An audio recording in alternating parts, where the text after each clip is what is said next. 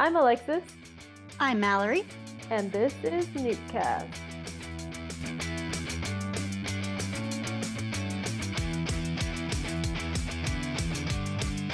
We are going to be doing San Diego Comic Con today. We did record a different episode with all those Potterhead questions uh, already, but this came sooner than I could edit. So we are just going to release this so it's timely. Um, the news on the other one may be a little bit outdated, but it will be in your internet soon. So, that being said, let's just jump right on into the news. It's not really news so much as an observation. Remember how we talked about how Pottermore was going to stop being like a blog editorial site? Mm-hmm. I have I haven't really seen that happen yet because there's still editorial stuff from a fan's perspective when they were talking about Comic Con. Yeah, and the trailer oh. and Oh. everything. Yeah, so I don't know if they just haven't implemented the changes yet or if the changes aren't really going to be as big as they implied they would be. Right. Yeah, I have no idea. I can see like this film being that like cut off point. Maybe they're like building towards. No, I don't know. there. So, yeah, just wondering if you had any insight on that because I sure don't. no, ma'am. Okay, well, pretty much the bulk of the news we have is about Fantastic Beasts because obviously they are doing a ton of promoting for that at San Diego Comic Con this weekend. Mm-hmm. They released a couple of new posters for the film. Um, the main one features the main four sort of in the center, and then they've got little circles around the corners with Dumbledore, Grindelwald, Credence and the Maledictus character, and then Leta and Theseus, which I just either remembered or discovered that Leta and Theseus Scamander are engaged to be married. Did we know this? I did not know this. How did we miss this? Because I didn't either. What the heck? And apparently, I wrote it later down here, but apparently it's old news, like Yeah, 2017 news. I have no idea how we missed this. I don't either. I So- guess I know I have no idea how you missed, missed this because I I've been missing a lot of things, but especially since we were talking a lot about what we knew about Theseus around the time of the 2017. So it baffles me that we didn't know that little tidbit of information, which makes it so much more like tense because we know that Leta and Newt had a thing early on. Yeah, and that also leads us to wonder is, you know, this sort of betrayal that we've hinted at really that she, you know, is evil or is working with Grindelwald, or is it just that she started dating his brother? yeah, that's true. Wow. We don't know. So anyway, they're together in the poster. Um, there's not a whole lot to glean from the poster because it's pretty much just the characters, except there is a symbol on a wall. It looks like two G's, one of which is backwards, and then between them is what looks like the Elder Wand, and then you can kind of see the top of what is pretty clearly the Deathly Hallows symbol. Mm. So I'm wondering if that's like a Grindelwald's movement symbol, which I don't really know why they would come up with another symbol for him when he already has the Deathly Hallows symbol, and we know that he used it because Mhm. Viktor Krum talks about it at Fleur and Bill's wedding. Right, exactly. And that's like what I associated with Grindelwald. Side note to that, I reread that passage in Deathly Hallows where Krum is talking about the symbol because I wanted to double check, and he mentions to Harry that Grindelwald was never very powerful in England, probably because he was afraid of Dumbledore. So I'm wondering if they are going to stick to that in these films or if they are going to have him be involved in England just because, you know, it's a set that they want to be involved with with the ministry and Hogwarts and, you know, obviously with Dumbledore and everything, if they're going to kind of glance past that bit of canon because they've already Mhm. shown that they're willing to do that. Yeah, I will say from a marketing perspective, I am much more drawn towards the Hogwarts segment of the trailer we're going to be talking about than I was the rest of the trailer. But yeah, I would much prefer not to mess with canon in that way. Uh, so the other poster they released is pretty simplistic, plain background with pretty much every main character we know about in this film, the big old Deathly Hallows symbol behind them, and then the big words, who will change the future? So Mhm. I guess that's the kind of tagline they're leaning on for this. That's the terrible tagline. I know. I mean, we, we'll talk about it a little more when we get to the trailer, but yeah. I mean, and like, I feel like everyone changes the future. Who's what's the? Are we talking like the future? Okay, maybe this is going too much into the trailer, but are we talking the future that he's like foreseeing? He's going to change that future. I hadn't even thought of that, but that could be it. That's the only way way I can see this being like an actual smart line. Like, Mhm. who will change the future that he's already seen as being the case? Yeah, in the trailer they had the line like the fate of one will change the future of all. So Mm. I guess what they're kind of trying to get us to speculate about is like who is the big pivotal character who's going to make some decision or do something that's going to change the way everything goes for everyone. And but, like And you said, like no man is an island. This story obviously involves a lot of characters, and I don't know. Who is that character, and why is it Newt Scamander? All right, so then there was a panel in Hall H. That's the biggest one there, right? Or something. as far as I know, Yeah, I've never been. But either. I love this little like tidbit that Eddie Redmayne came out first and waved his wand to activate light up bracelets that everyone in the crowd Yeah. was given. So that's nice. Yeah. That seems cute. I would have been happy with that. Yeah, so Eddie Redmayne comes out, does his little magic trick, and the rest of the cast, except Johnny Depp, comes out. Ezra Miller, true to form, is showing up in cosplay. He's dressed as Toadette. Oh my gosh. I was wondering what that was because every like video I see of him is like this like there's some pink like puff on the top of his head. And I'm like, what is he? I love him. okay, I'm gonna look this up now. Ezra Miller Toadette. Oh yeah. Okay, yeah. Killed it. Did he make that himself? I oh wouldn't put it past him. My gosh, this entire outfit. Okay, you need to look this up if you haven't already. People of I just see listening. Oh, okay. Sorry, I know you've probably seen it. Okay, so apparently the crowd booed Johnny Depp when he showed up on screen during the trailer, but then cheered for him when he came out on the stage in full Grindelwald costume. So, yeah. And I mean, obviously I wasn't there, and I'm just gleaning all this information from reports on Right. Twitter and various fan sites and news sites that are talking about it, but it's kind of telling to me that, you know, he's not there in person and they're willing to boo him, but then he's there and they get all excited. But, you know, it also could very probably be different people in the crowd. Yeah, or it could be uh they're booing his character and they really don't care about the person. I don't know. That is also a valid potential there. So yeah. Johnny didn't have like, a part set up to be like in the panel, but he did come out, you know, dressed completely as Grindelwald, costume, the hair, the makeup, the whole shebang, and did this little monologue in character about rising up and taking our rightful place in the world. Sounds pretty much straight from the film. Part of what he said went, uh, it has been said that I hate the non-magic, the muggles, the No-Maj, the can't spells, which, is that going to be one of the terms? The can't spells. it sounds like- like, people who are illiterate. I feel yeah, it's true. Oh my gosh. I wonder if that's like the French term but translated into English. Well, I thought the one they were going to use for the French was just non-magique, which Oh. is non-magic. You're right. The can't spells. That's that's very demeaning. Do we think that he was given this little bit to do so that they could avoid having him on the panel? Like maybe he was just like he would have been insulted if he wasn't on the panel, but they're like, no, wait, we want to save you for this like really cool thing you can do. You know, That- that Them from the PR nightmare. that would be a smart move on their part if that's the case. I hadn't thought of that, but that's a very good point. Just to like make everyone happy and no one feel like they don't want him to feel like he's being shunted from the press, but also they need to keep him away from the press. I would not be surprised if that ended up being the case. This is my theory. I like it. Uh, so the quote continues, I do not hate them, I do not. I say the muggles are not lesser, but other. Not worthless, but of other value. Magic blooms only in rare souls. It is granted to those who live.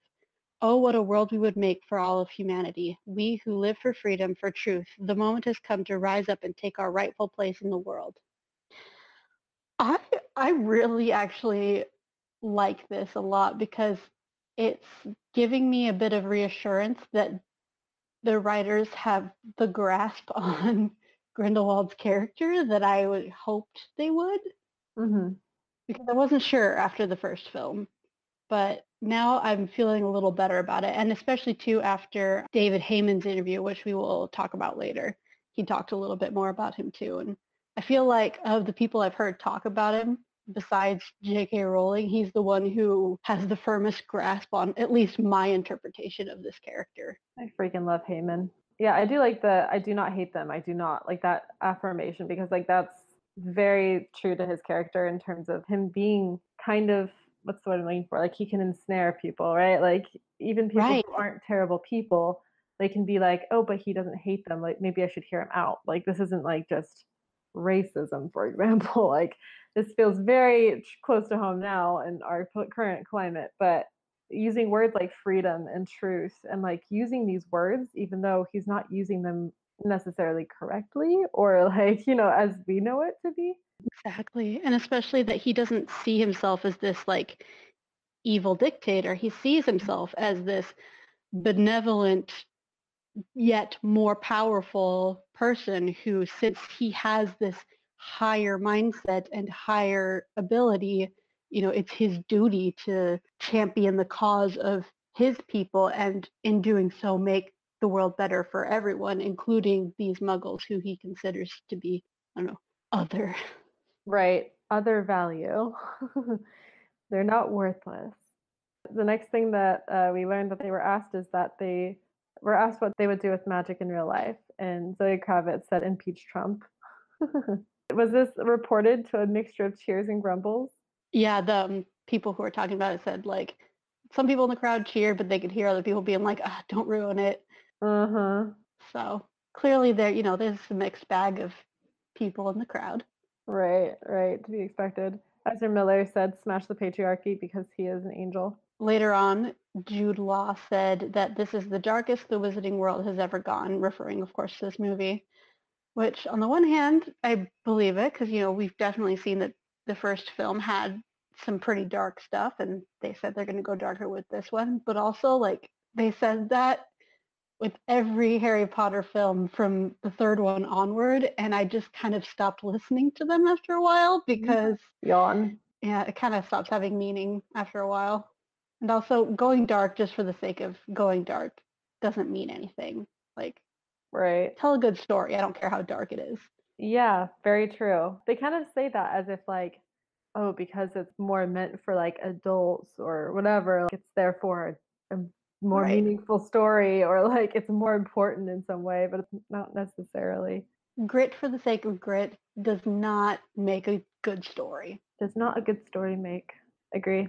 Um, there was an interview with Jude Law um, a little bit before Comic Con, but not too far, in which he talked a bit about his character and also revealed some things that J.K. Rowling told him about playing Dumbledore, which I thought was interesting to read. Um, from the overall interview, you kind of get a sense that there's going to be a lot of, at least intended, mystery around Dumbledore in the film. I don't know how much of that will actually come across as mystery since those of us who have read the books, which is going to be most people, already know a lot about his background and his motivations for things. Right. But it does seem like the bulk of what we are going to be seeing of Dumbledore in this film will be set up for things that we are going to learn about him then in later films, which we've talked about that here before. Um, he talked about how he used the previous portrayals of Dumbledore to inform his performance, but that he doesn't really want it to be like he's doing an impersonation of Richard Harris or Michael Gambon. So, you know, he definitely was aware of the way they were, but he said, you know, since there is going to be about a hundred years between this Dumbledore and the ones that we saw teaching Harry Potter, you know, that's a lot of time for a character to change. That's more True. time than most actual people live in total. It sounds like though he does have a good grasp on what we do know from canon. So Yes. Or his impression of Dumbledore, he says there's a sense of humor and mischief, a dash of anarchy, a sense of what's right and what he believes in, and a sense of mystery. There's also how he comes around to get people onto his way of thinking, which is rather indirectly. He also has a certain heaviness about him that I don't want to re- reveal too much about, and that's something that he has to overcome or hopes to overcome. He's also got a great passion for sharing his knowledge. He's a powerful and inclusive teacher. Um, he said that in response to the interview, asking, you know, what sort of things J.K. Rowling had told him about the character and, you know, what he had really gotten from that. So I think that was a pretty good summation of at least, you know, what we know of Dumbledore and what he probably would have been like at this point in time. Mm-hmm. He said on David Yates' comment about Dumbledore's sexuality not being shown explicitly in this film and, you know, the backlash resulting from that. Uh, that was a question I actually asked Joe, and she said, yes, he's gay. But as with humans, your sexuality doesn't necessarily define you. He's multifaceted. I suppose the question is, how is Dumbledore's sexuality depicted in this film? What you've got to remember is the on- this is only the second Fantastic Beasts film in a series, and what's brilliant about Jo's writing is how she reveals her characters, peels them to the heart over time. You're just getting to know Albus in this film, and there's obviously a lot more to come. We learn a little about his past in the beginning of this film, and the characters and their relationship will unfold naturally, which I'm excited to reveal. But we're not going to reveal everything all at once. So that's kind of a confirmation of what we had speculated on here when that 1st Mhm. backlash against the interview came out. Right. I appreciate that. Yeah, it's good to hear. He also confirmed that Dumbledore is not the transfiguration teacher, quote, at this stage. Hmm. What does that mean? I don't know if that means that maybe he is just teaching defense against the dark arts for a while and becomes a transfiguration teacher later. According to like previously established canon, Professor Merrythought is supposed to be the teacher from 1895 to 1945, which covers the span of these films. So I don't know if they're going to have some explanation for that or if they're just going to be like, nope, this is what he teaches.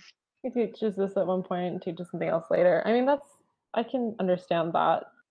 I wonder if something from like the end of this series will cause him to believe he's not good as a defense against the art, dark arts teacher anymore, That would be a good workaround. right? Or Yeah. like he like refuses to teach that, but like they beg him to stay at school. Yeah. So he goes on to something that's less like dangerous or danger provoking. Just because I can see him holding some guilt for the inevitable death that will be coming in the fifth film. Um, we also learned that Dumbledore has no scenes with Grindelwald in this film. So, Hmm. yeah, Jude Law said that he hadn't acted with Johnny Depp at all so far. Uh, he says we'll learn a little about his past at the beginning of the film. I don't know if that just refers to that little scene we saw in the trailer of him teaching about Boggarts, or if there's going to be more involved stuff, or if it's still going to be from that time period, but, you know, maybe talking to Newt or someone else separately from the class. I don't know. That's interesting. I would have assumed that about his past goes back to like the Ariana days. Ariana? What's her name? Yeah. Okay. Yeah. Whew. I was like, that's uh, Ariana Grande in my head now. oh, jeez. Now I'm like picturing Dumbledore as Ariana Grande's older brother. Okay. I am too. I, I would assume that his past, quote unquote, would be that past, but that does involve Grindelwald. And if he hasn't acted with him, then oh, unless there's a different actor for Dumbledore we don't know about that's like young, young Dumbledore, teenager Dumbledore. I hope that eventually in the span of these films we will get to see teenage Dumbledore and get to see a bit of them, you know, writing the letters and talking about the Deathly Hallows and all that. It would only make sense, right? With how many flashbacks they're doing already, I don't. I'm not going to write that one off. Yeah, I can see that happening. Especially be- since we didn't really get that in the Harry Potter films. True. They asked about the Elder Wand, and he said yes, since he doesn't have the Elder Wand yet, he has a different wand in this film. And he says it's very reflective of him, a beautiful dark wood root with a stone on one end.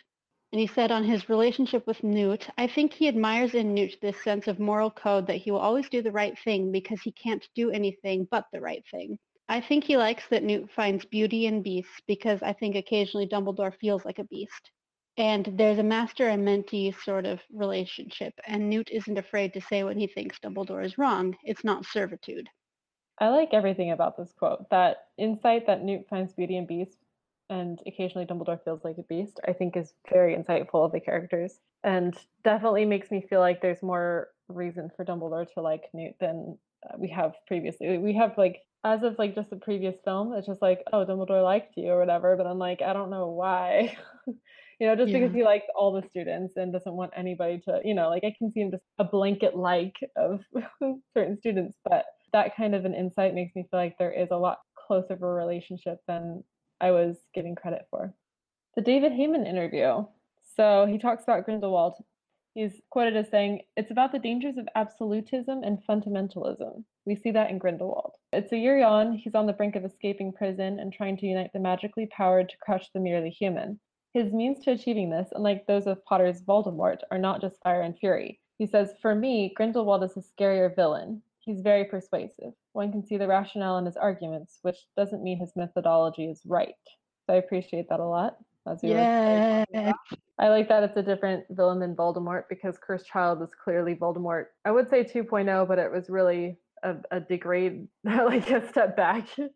but it was the same kind of thing. So it's it's refreshing to know that they do have it under control.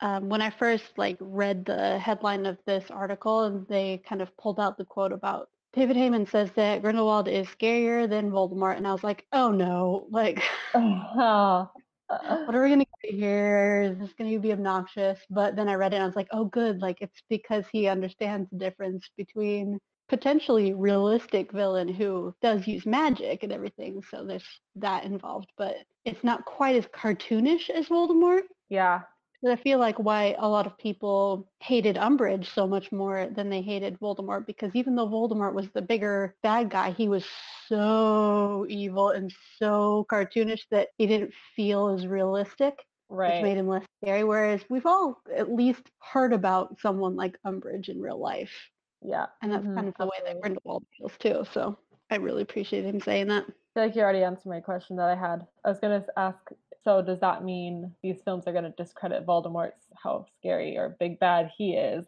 If Grindelwald's the scary or big bad, then are we going to look back at the Harry Potter films and go, like, you know, like, yeah, Harry has no problem with this, let's be honest, you know? But I think you're right in terms of it does seem like a little bit more of a cartoonish villain, but it doesn't make him any less scary.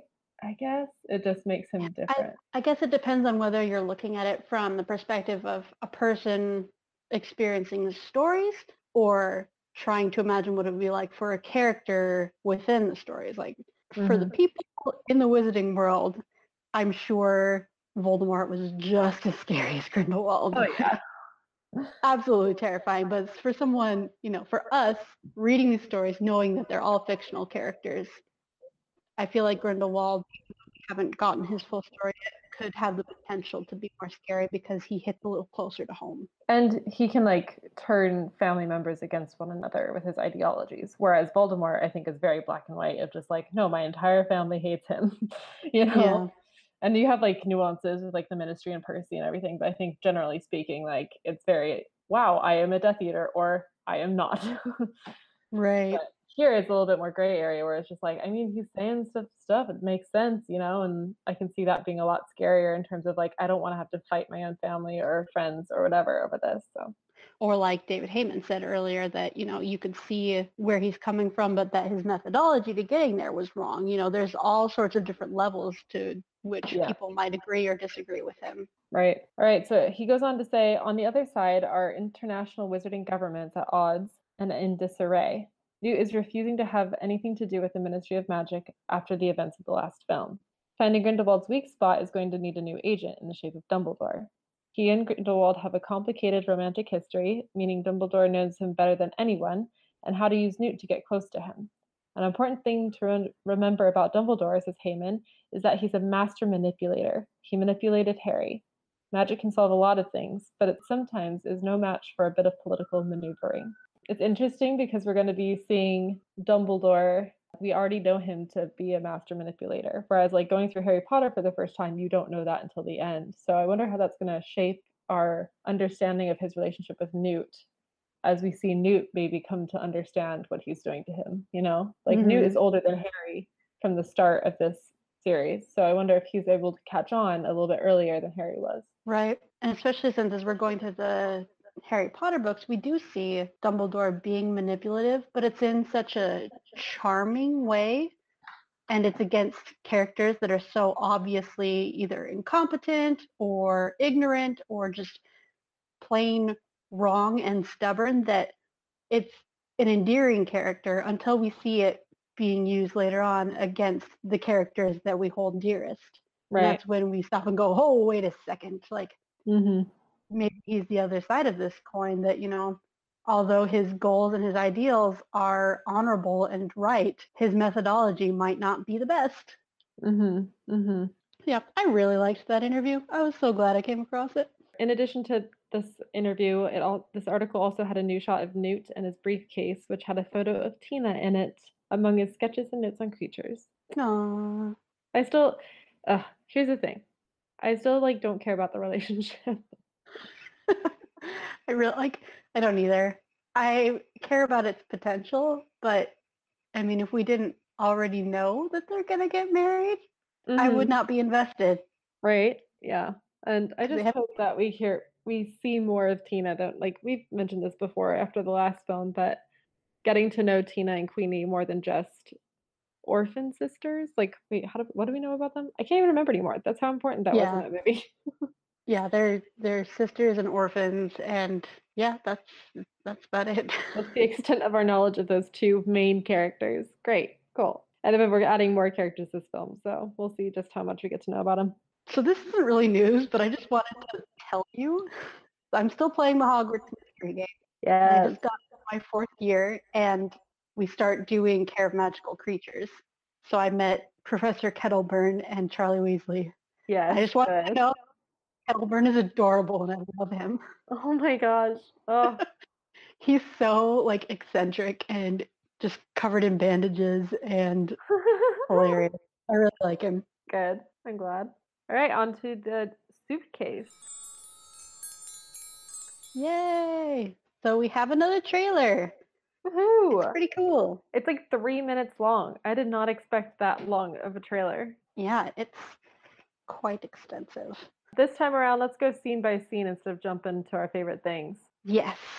I tried to keep things relatively chronological. Yeah, you did a good job on the notes. there are a couple spots where I jumped around a little bit, but overall, Good, good, good. All right, so the first part of the trailer features a scene at Hogwarts where Dumbledore, now that we know he's not a transfiguration teacher, I think it's safe to assume he is a defense against the dark arts teacher in this scene, is teaching young Newt and his classmates how to fight boggarts. And it's very, very similar to the way Lupin had that scene go. Same location for the line of students, same location for the teacher, and I assume the same wardrobe, who knows? I personally, this entire scene, just as a first off, uh, this was my favorite bit of the entire trailer, and I don't know if that's indicative of like how little I care about the rest of this series going, and how much I miss being at Hogwarts.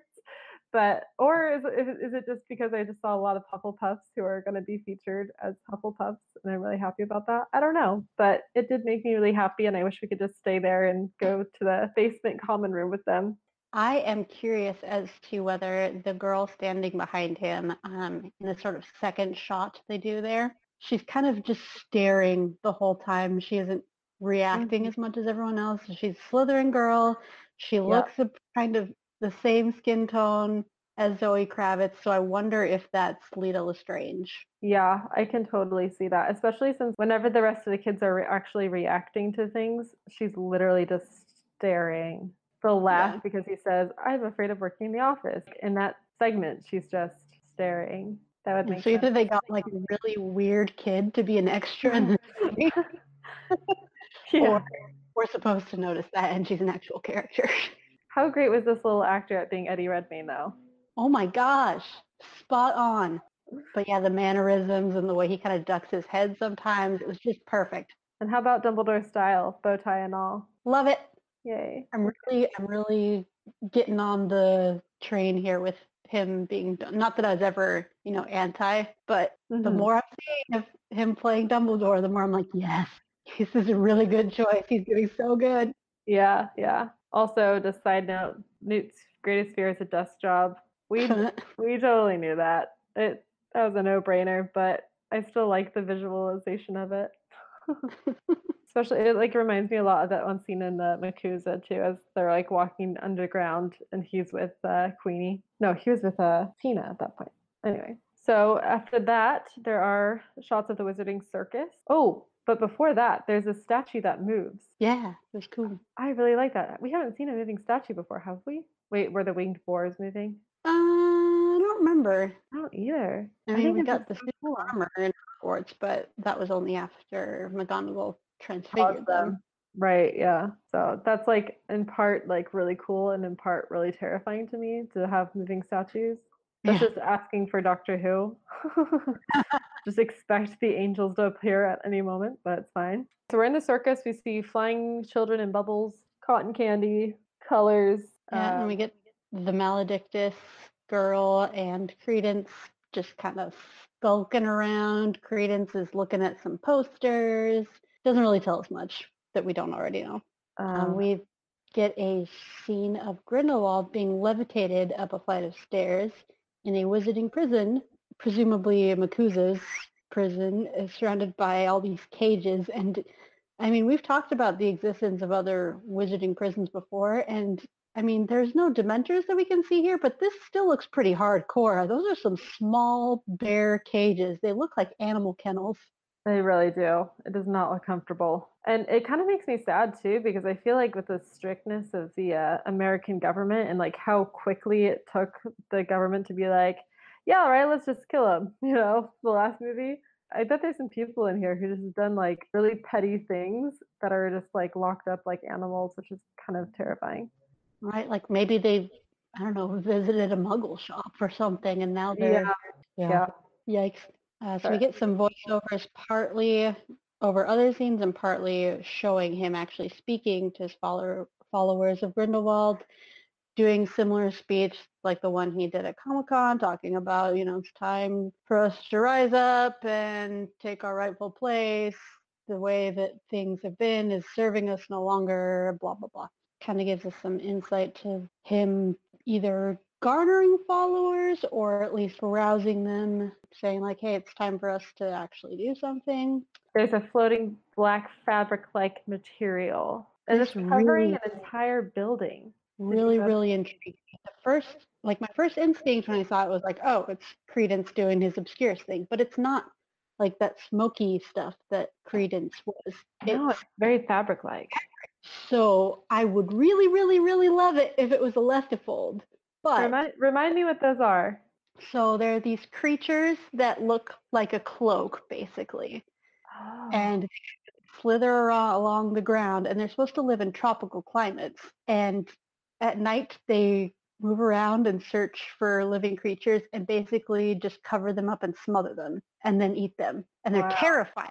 Like of all the creatures in the Fantastic Beasts book, that was the one that like kind of captured my imagination the most in terms of being scary. So I would really love to see it, but this looks about a hundred times bigger than I pictured it, and also it's like flying around in the air and is in either France or London, which is very far away from its habitat, which you know doesn't necessarily mean anything because you know Newt does have his traveling bag of creatures, and also it could be escaped from the circus or something else. We don't know. Well, I paused on that scene of this little cloaky thing, not little, big cloaky thing, and you can clearly see it covering the entirety of the buildings on the right. Um, and you can actually see it covering the buildings on the left as well, in addition to the thing like flying through the center. So I feel like it's some sort of a magical cloaking. It feels to me like somebody's trying to hide something or something Yeah, those not a creature at all, and it's just somebody pulling something. I really want it to be a Lethifold, but I also kind of don't because I want them to do it right and make it appropriately scary. the next scene that appears is uh, Grindelwald having a vision. It's very strange because you see Credence's head in the shot. Dumbledore says something about you heard the rumors. Grindelwald had a vision, and we see Grindelwald and Credence's head is kind of like superimposed over the shot. So does that mean that his vision involves Credence, or is that just them throwing images together in a trailer? I'm going to listen to it really fast. He had a vision that he would rise to dominance over the wizarding world. That's interesting. I feel like he's looking straight at this face, this disembodied face. So I feel like it has to be part of the scene. Side note, like right after that, you see people carrying coffins. Yeah. I thought that was Credence at first in the front, but it definitely isn't. Different facial structure. I wondered that too when I first saw it. Very weird. And is that Theseus who's like in the? It looks like some sort of a. You know, I still can't tell. He's still just a nondescript white dude to me. and there's so many scenes where I have to like pull up the official cast picture of Theseus and compare and be like, is that the same dude? I can't. That's the same white guy. I can't tell. No, it could be, but I would not take my word for it. We see Dumbledore looking into the mirror of Erised, and he sees Grindelwald standing beside him, which really confused me because David Yates made that statement that Dumbledore's sexuality would not be explicitly addressed in this film. But uh, I don't know, looking into a mirror that shows the deepest and most desperate desires of your hearts, and a dude seeing another dude in it that he had a big old crush on. That seems pretty gay, Yates. so I don't know like how explicit you need things. Can that be the title? Going on here? like it's really confused me. Oh my gosh. Unless, you know, we're only seeing a small snippet in which, you know, it's going to continue and Grindelwald is going to drop dead and that's his desire, then there's really just, I mean, there's no other way to interpret that. That's very true. Anything could happen after that little segment that we saw. like it could be the figure of Grindelwald talking to him and saying something he wants to hear from him. Like, I'm sorry, you know, it could be an apology. It could be anything, but uh, yeah. also, was I mistaken in believing that Dumbledore's infatuation with Grindelwald pretty much ended after Ariana died? I Is that just me interpreting interpreting interpreting things wrong or no? Because like Grindelwald had to leave after that moment because I think Dumbledore like blamed him partially and partially blamed himself. But um, right. I think that's the moment that it clicked where he's like, "This isn't good." Yeah, may, I mean, we know that that was the moment that Dumbledore really woke up and realized that the cause that they had both been going for was wrong. So maybe I just interpreted that as him also not having feelings for Grindelwald anymore because he realized that he was, you know, kind of a murdery dude. murdery um, but maybe I was, you know, lumping those two types of feelings together where I shouldn't have, and he really did still have feelings for him more than I thought he did, even after he realized that he was not someone he should be working with and that he was doing something that needed to be stopped. Side note, what about that lady in the French Ministry of Magic or whatever? Oh my gosh. Are you talking about with the cats? Yeah, those are like the least yeah realistic creatures I've seen in this entire series. Yeah, I mentioned that a couple points down here. She's walking with these three giganto black cats with these huge, luminous, pupilless blue eyes. They're scary looking. They got these big old fangs and claws and huge ears. They're very skeletal. They look like the thestral version of cats, basically. They also just look so fake to me, so I'm a little bit disappointed. they do look very CGI. And I have I do not know what they could be. Size wise, they could potentially be Wampus cats, but in other appearance wise, they're completely wrong because Wampus cats are supposed to look like cougars and have yeah. yellow eyes. Yeah, I always imagine them beefier. And the only other entry I could find in the book that could be a possibility is a Kneazle, but again, no. very wrong appearance. So either these are something we've never heard of before, or they're like crazy crossbreed Kneazles, something like severely mutated. Yeah, they look kind of unnatural. Side note, her dress in this is like the exact color in my head of the dresses in The Handmaid's Tale of the Wives. So that's what I associate this character with. Scary black cat handmaid lady. Yeah. Oh, the glove pointing is the next scene. So the black glove pointing up to what we assume is Dumbledore at the top of that very important looking building. Yeah, I feel like that's a building that we should recognize, but I don't. So sorry. Well, he's definitely in. Well, I say definitely, but it looks like he's in London based on the sign behind him and the telephone box behind him. So he goes up there, talks to Dumbledore. Oh, but that's a different scene. So we know that Newt will talk to Dumbledore several times on the top of several buildings. it's kind of his thing, I guess. it's kind of his thing. well, we get a voiceover then of Dumbledore talking about how Muggles are not lesser. We don't know what the context of that is, but mm. it does also echo the monologue that Johnny Depp did at the panel. Mm-hmm. Dumbledore takes something from his hand and says, "In your shoes, I'd probably refuse too," and then leaves. Just pieces out of there. yeah, it's very Dumbledore.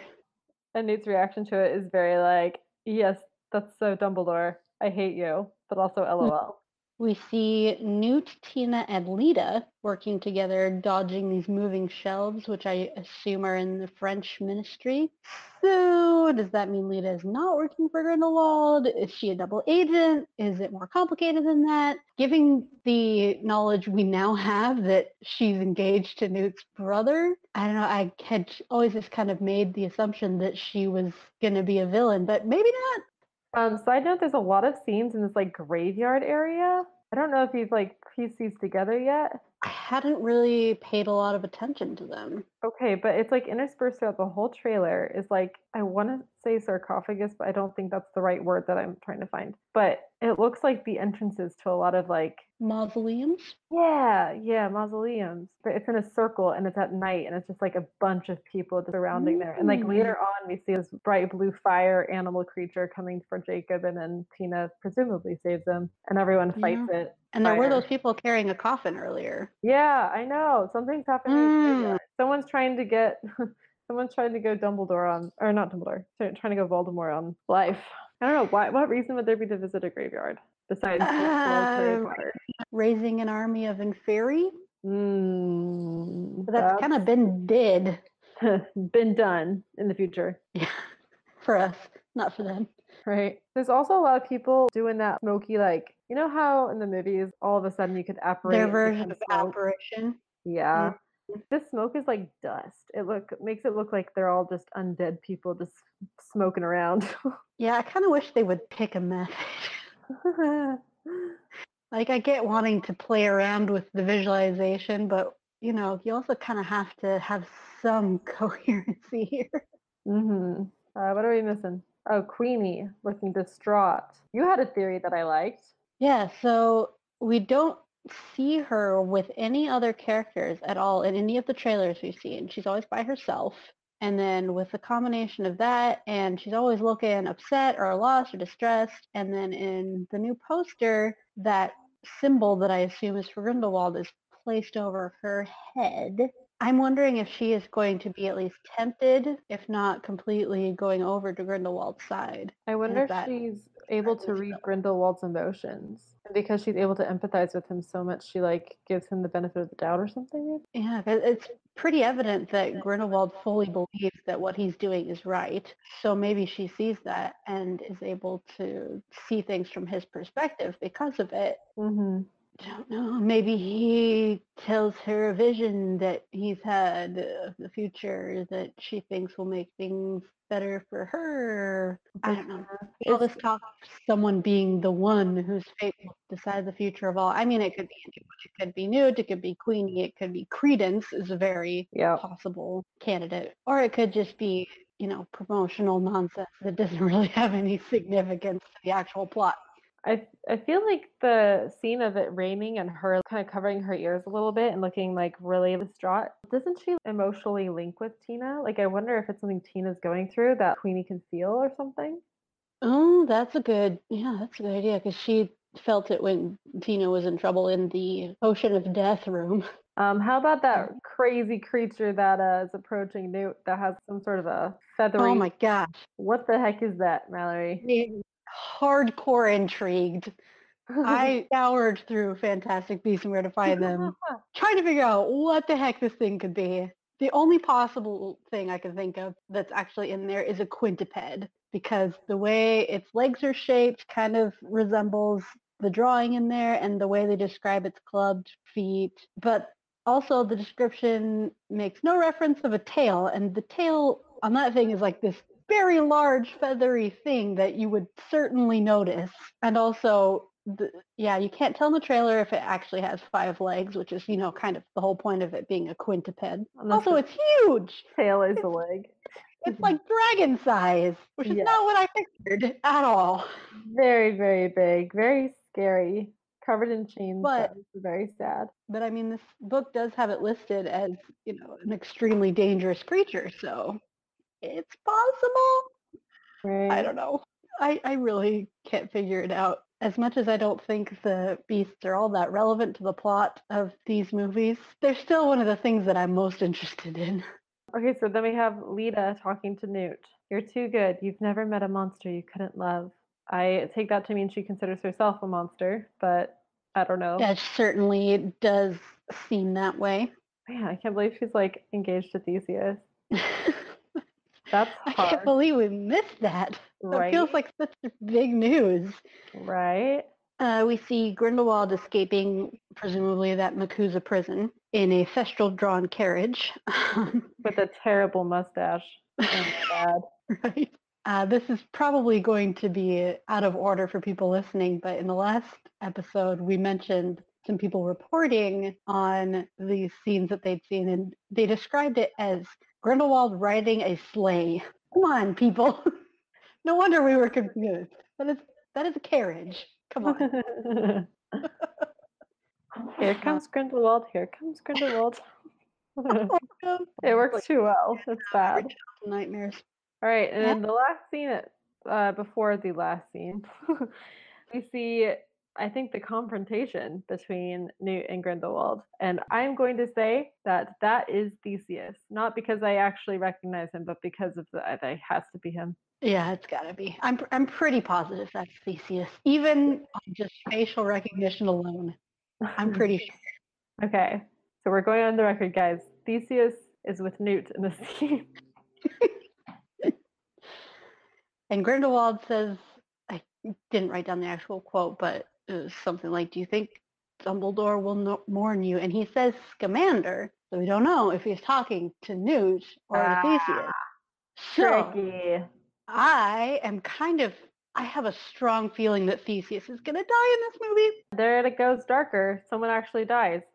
Yep. And especially, I mean, if it's the main character's brother and someone who is in charge of the hunt for Grindelwald, that would be a very strong motivator for Newt to be more involved in hunting Grindelwald, both as a means of vengeance and as a necessity type thing. So um, I'm just to throw that prediction out right now. So in other words, you're saying we don't ever have to actually learn his face because he's doomed. Maybe we should do him the dignity of knowing who he is. if it turns out that he's a Hufflepuff at the end of this, I'm going to be very sad at myself. Aw.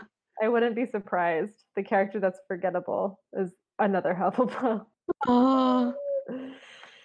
Uh, maybe he's a Gryffindor, the first forgettable Grin- Gryffindor. Um, also, there's a lady behind Grindelwald in that fire scene where he's talking to Newt, supposedly, holding a golden egg. Yeah. Do I think it, I forget her name, but I think it's that same lady that's been popping up pretty much at his side all the time that we thought was going to be someone else before we found out it was a lady. Shoot, what's her name? She's got the same last name as a known Death Eater from later oh, on. Yeah, yeah, yeah, yeah. I don't know. I know what you're talking about, though. Do we think that they're going to steal an egg from the Triwizard Tournament in Harry's year? That's what it reminded me of. when I saw it. But you know, it, They're going to run into Albus and Scorpius trying to rig the Triwizard Tournament in Harry's year. I'm, I'm not. I'm not putting anything to the side at this point. oh man, I can see. you know, it feels just as likely as fireworks getting Ron and Hermione to fall in love. Oh, you know, as they're both under the lake asleep. that's still one of my favorite realizations Oh we've my ever had. I can't believe no one else has actually made that realization either. I feel like it's not reported. Get the word out there, people. We have truth that needs to be heard. Truth you will not find anywhere else, just from our brains. So they're standing. There's some eagle-y, raven type statues, some people in the background. They kind of look like they're in an amphitheater.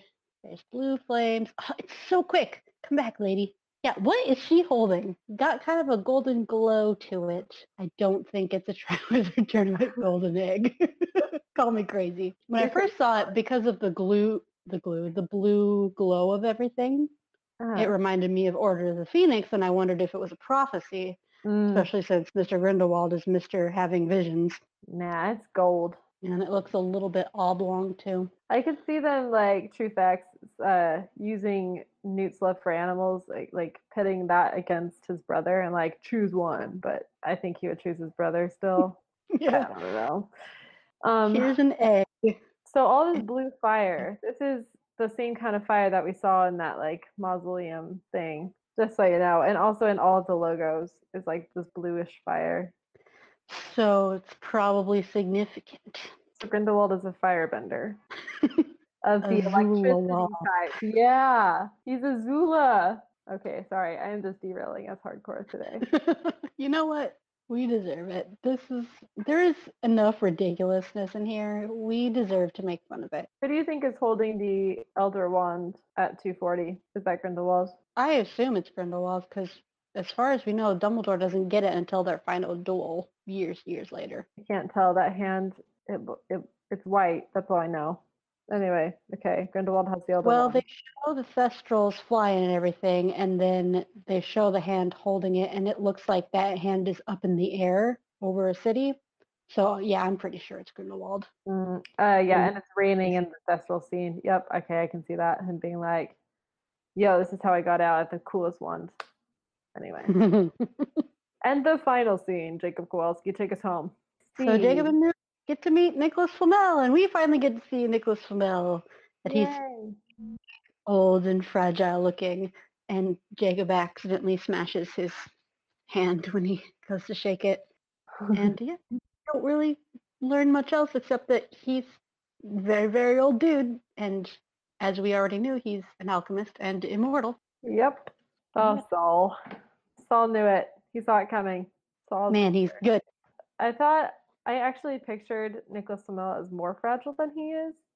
Like I I I picture his appearance to be as fragile as he acts. Does that make sense? Mm, yeah. Anyway, I haven't seen like half of his actual acting though, so I really can't say anything about his performance. So yeah, just, I wonder what the guy that they got to play him actually looks like and how much of his appearance is prosthetics and that's why it looks a little off. hmm yeah, I can see that. We don't really know what the effects of the Philosopher's Stone are on people's physical appearance as far as aging, so True. it be just makes them a little funny looking. All right, I think that's all. Yep. I think we covered it. Well, let's move on to the Remember All. When I was looking through the Fantastic Beasts book, trying to identify creatures in the trailer, I came across the little graffiti that Ron did in the puff Puffskein section and was just kind of re-struck by it.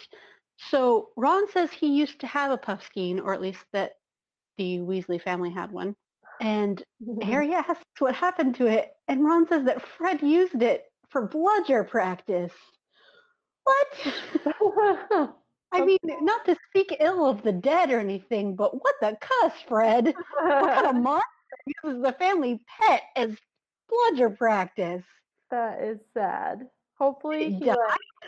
like oh yeah, I guess it died. I was gonna say hopefully he like did a spell to make it not hurt, get hurt, but if that's what happened mean- to it, then we're led to believe that It uh, uh, kind of implies that. What a grisly way to go.